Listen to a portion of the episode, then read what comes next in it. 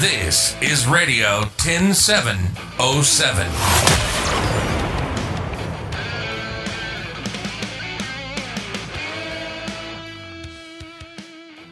Heute mit Silke Ganzjörn. Mein Gesprächspartner heißt René Koch und bei Ihnen müssten jetzt sicherlich alle Lichter angehen und alle Klingeln läuten. René Koch ist Starvisagist. Er ist ein Mensch mit einem großen Herzen und Autor. Und er hat das Lippenstift-Museum ins Leben gerufen. René Koch habe ich jetzt bei mir am Telefon.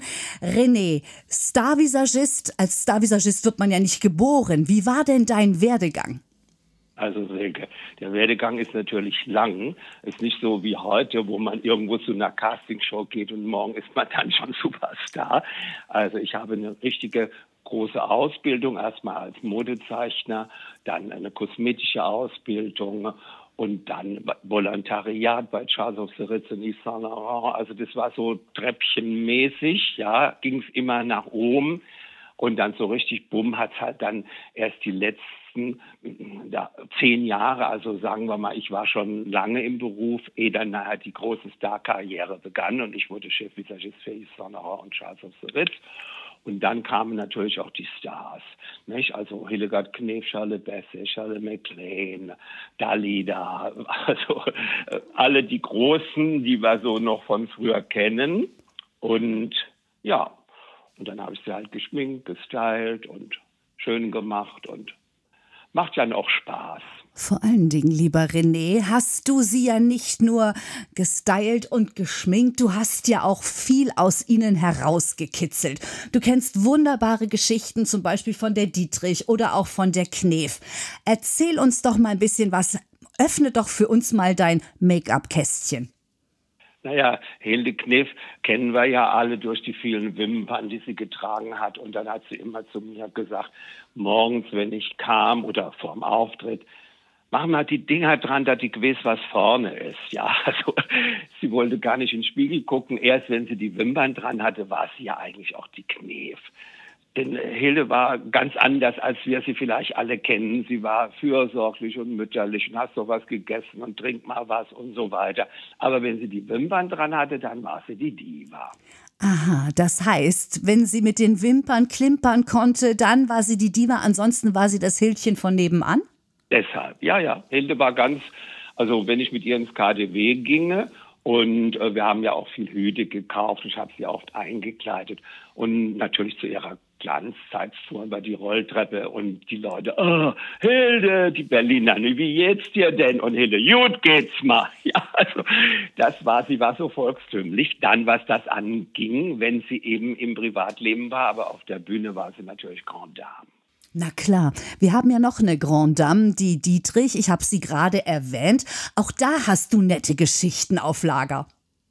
Naja, bei der Dietrich war ja so, ich habe sie ja nicht persönlich kennengelernt. Ich war ja mit Hilde in Paris bei Yves Saint Laurent wegen den neuen Kleidern und dann äh, sagte Hilde, wir gehen zu Marlene und besuchen die, aber unten Avenue Montaigne Nummer zwölf. Das sind ja Concierge, nennt man das in Frankreich. Also das sind unten die, die Portiersche, ne? Und äh, der rief erst oben an und dann sagte er, nein, Madame will nicht. Und die Knef sagte dann, Mensch, ich bin so, nee, hat sie gesagt. Ich will niemanden mehr sehen, also ich möchte nicht, dass mich die Leute sehen. Behalte mich so in Erinnerung, äh, wie du äh, mich kennst. Und dann hat Hilde ihr natürlich erzählt am Telefon, äh, dass ich dabei bin und ihr Visagist. Und dann hat die Dietrich gesagt, kannst du immer sagen, ich hätte gerne rosa Puder. Also nicht dieser Transparentpuder. In den achtziger Jahren war ja der Transparentpuder so aktuell. Also Puder für alle Frauen, nicht eine Sorte. Und Marlene wollte noch wegen der Bühne und überhaupt rosa Puder macht ja auch schön. Das kennen wir von den Engländerinnen. Dadurch kriegt man so eine Babyhaut. Und äh, da bin ich nach Hause, habe das gemischt und gewichst und, und dann ihr geschickt.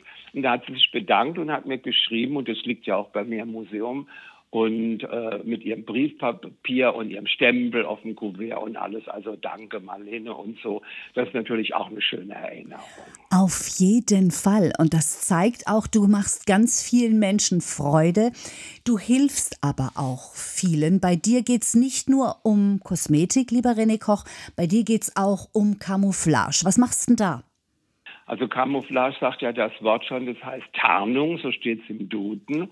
Und äh, tarnen heißt jetzt, wenn man äh, eine kosmetische Tarnung machen möchte, also man hat Augenschatten, Pickel oder Verbrennungen oder Vitiligo, Gloasmen, Rosacea. Also die Liste der Hautanomalien ist ja lang und da habe ich mich auch drauf spezialisiert und äh, mache das nun seit über dreißig Jahren und äh, habe dafür ja auch den Verdienstorden der Bundesrepublik Deutschland bekommen und den Verdienstorden des Landes Berlin. Also äh, da kann ich auch stolz sein, bin ich auch, und arbeite dann mit dem Schwerbrandverletztenzentrum, mit den plastischen Chirurgen.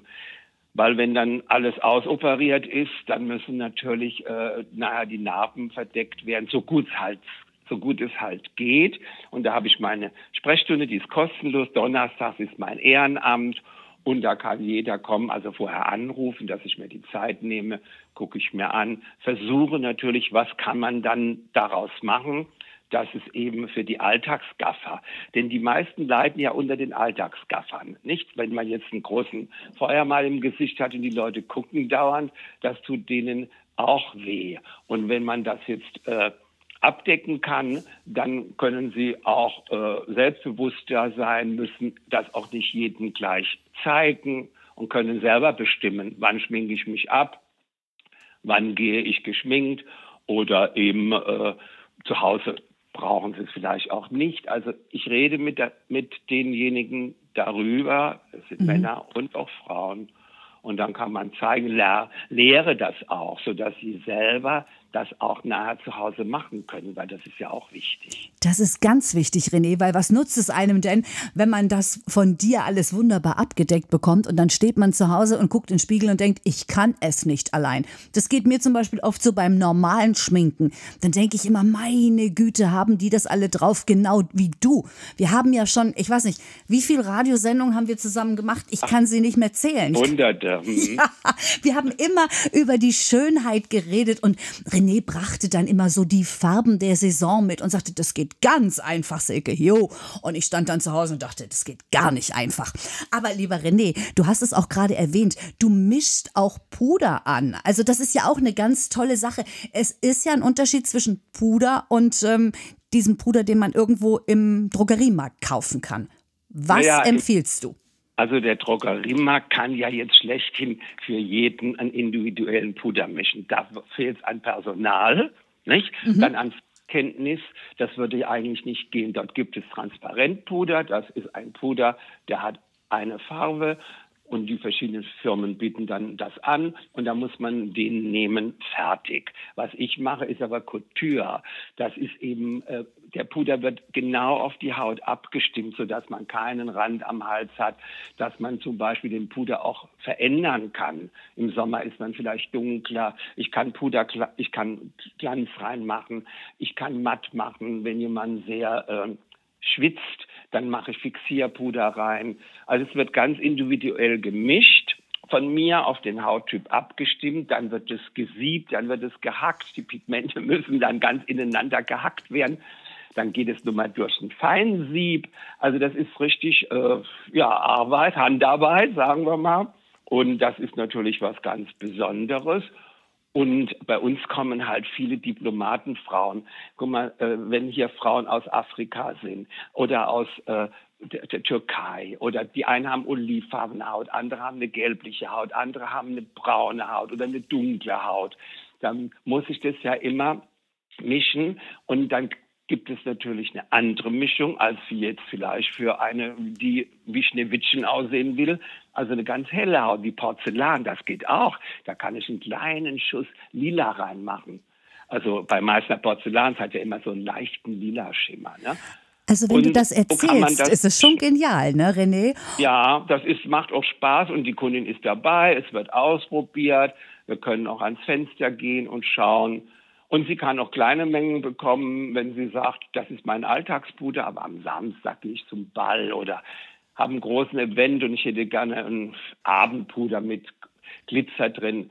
Dann kann ich sagen, was tragen Sie für Schmuck? Goldschmuck, Silberschmuck, Kupferschmuck. Und dementsprechend kann ich die Partikelchen dann auswählen. Weil wenn sie Silberschmuck trägt und Diamanten, dann kann ich ja kein Gold in den Puder reinmachen. Lieber René, und uns läuft die Zeit davon. Aber ich möchte ja. zwei Sachen noch klären. Andere Leute gehen in Rente. Du machst ein Lippenstiftmuseum auf. Das läuft auch gut. Kannst du bitte mal kurz beschreiben, was in deinem Lippenstiftmuseum zu sehen und zu erleben ist? Also Silke, hier ist eigentlich eine Disney-Welt für erwachsene Frauen. Ja, das ist wunderbar. Oft, wenn die hierher kommen, ist wie Kindergeburtstag. Die sind so glücklich, das alles zu sehen, die Buntheit, diese vielen schönen Sachen. Äh, ob das jetzt Lippenstifte, also wie jetzt von der Knef, der Volkslippenstift. Und dann gibt es natürlich von Marlene und, und all die großen Stars von Judy Winter und Sarah Leander. Und das habe ich ja alles hier und das kann man alles bewundern. Und äh, das ist mein Golfplatz. Andere gehen auf den Golfplatz in meinem Alter, aber ich äh, habe mich vier... Es ist billiger, Silke. Hier ist billiger für mich. So, mein Lieber. Jetzt hast du es gerade gesagt mit dem Alter. Ich äh, habe mir gedacht, es muss sein. Ich sage es. Du bist sowas von agil. Du bist sowas von lebendig und umtriebig. Und du wirst im September fünfundsiebzig Jahre. Das glaubt kein Mensch, René. Was wünschst du dir denn für dein nächstes Lebensjahr? Also ich wünsche mir eigentlich gar nichts, dass es so bleibt. Und das war, was mein größter Wunsch wäre, wenn wir Corona besiegen würden. Nicht, ja, weil das wäre natürlich traumhaft. Das wäre für alle schön. Aber eben, wie gesagt, trotzdem habe ich dann auch jetzt Masken gemacht mit einem roten Mund vorne drauf, ja, so dass man nicht auf Lippen verzichten muss. Und da kann ich noch mal sagen, die Damen sollten trotzdem Lippenstift tragen, auch wenn sie eine Maske haben. Dann lieber ein bisschen abpudern, weil wenn man die Maske abnimmt zu Hause, ich finde, dann sollte man trotzdem auch hübsch aussehen. Und für sich selber oder im Restaurant nimmt man sie ab, ja. Und das ist ja auch wunderbar. Lieber René, bei dir schellt es, es kommt ja, wahrscheinlich schon. Ja, kommen dauernd Leute. Yeah. Hier ist ein Kommen und Gehen, das ist ungeheuerlich. Das ist und typisch René Koch. Museum und, aber du siehst ja, ich renne von da nach da. Aber macht Spaß, verbraucht Kalorien, man bleibt schön flach. Ja. René Koch, du bist und bleibst eine Sensation. Und ja. mir ist gerade bei diesem Interview ganz doll mein Herz aufgegangen. Und ich wünsche mir von Herzen, dass wir ganz lange noch befreundet bleiben. René Koch, du bist einfach eine absolute Sensation. Ja. Hab es schön, lass es dir gut gehen. Bis bald. Tschüss.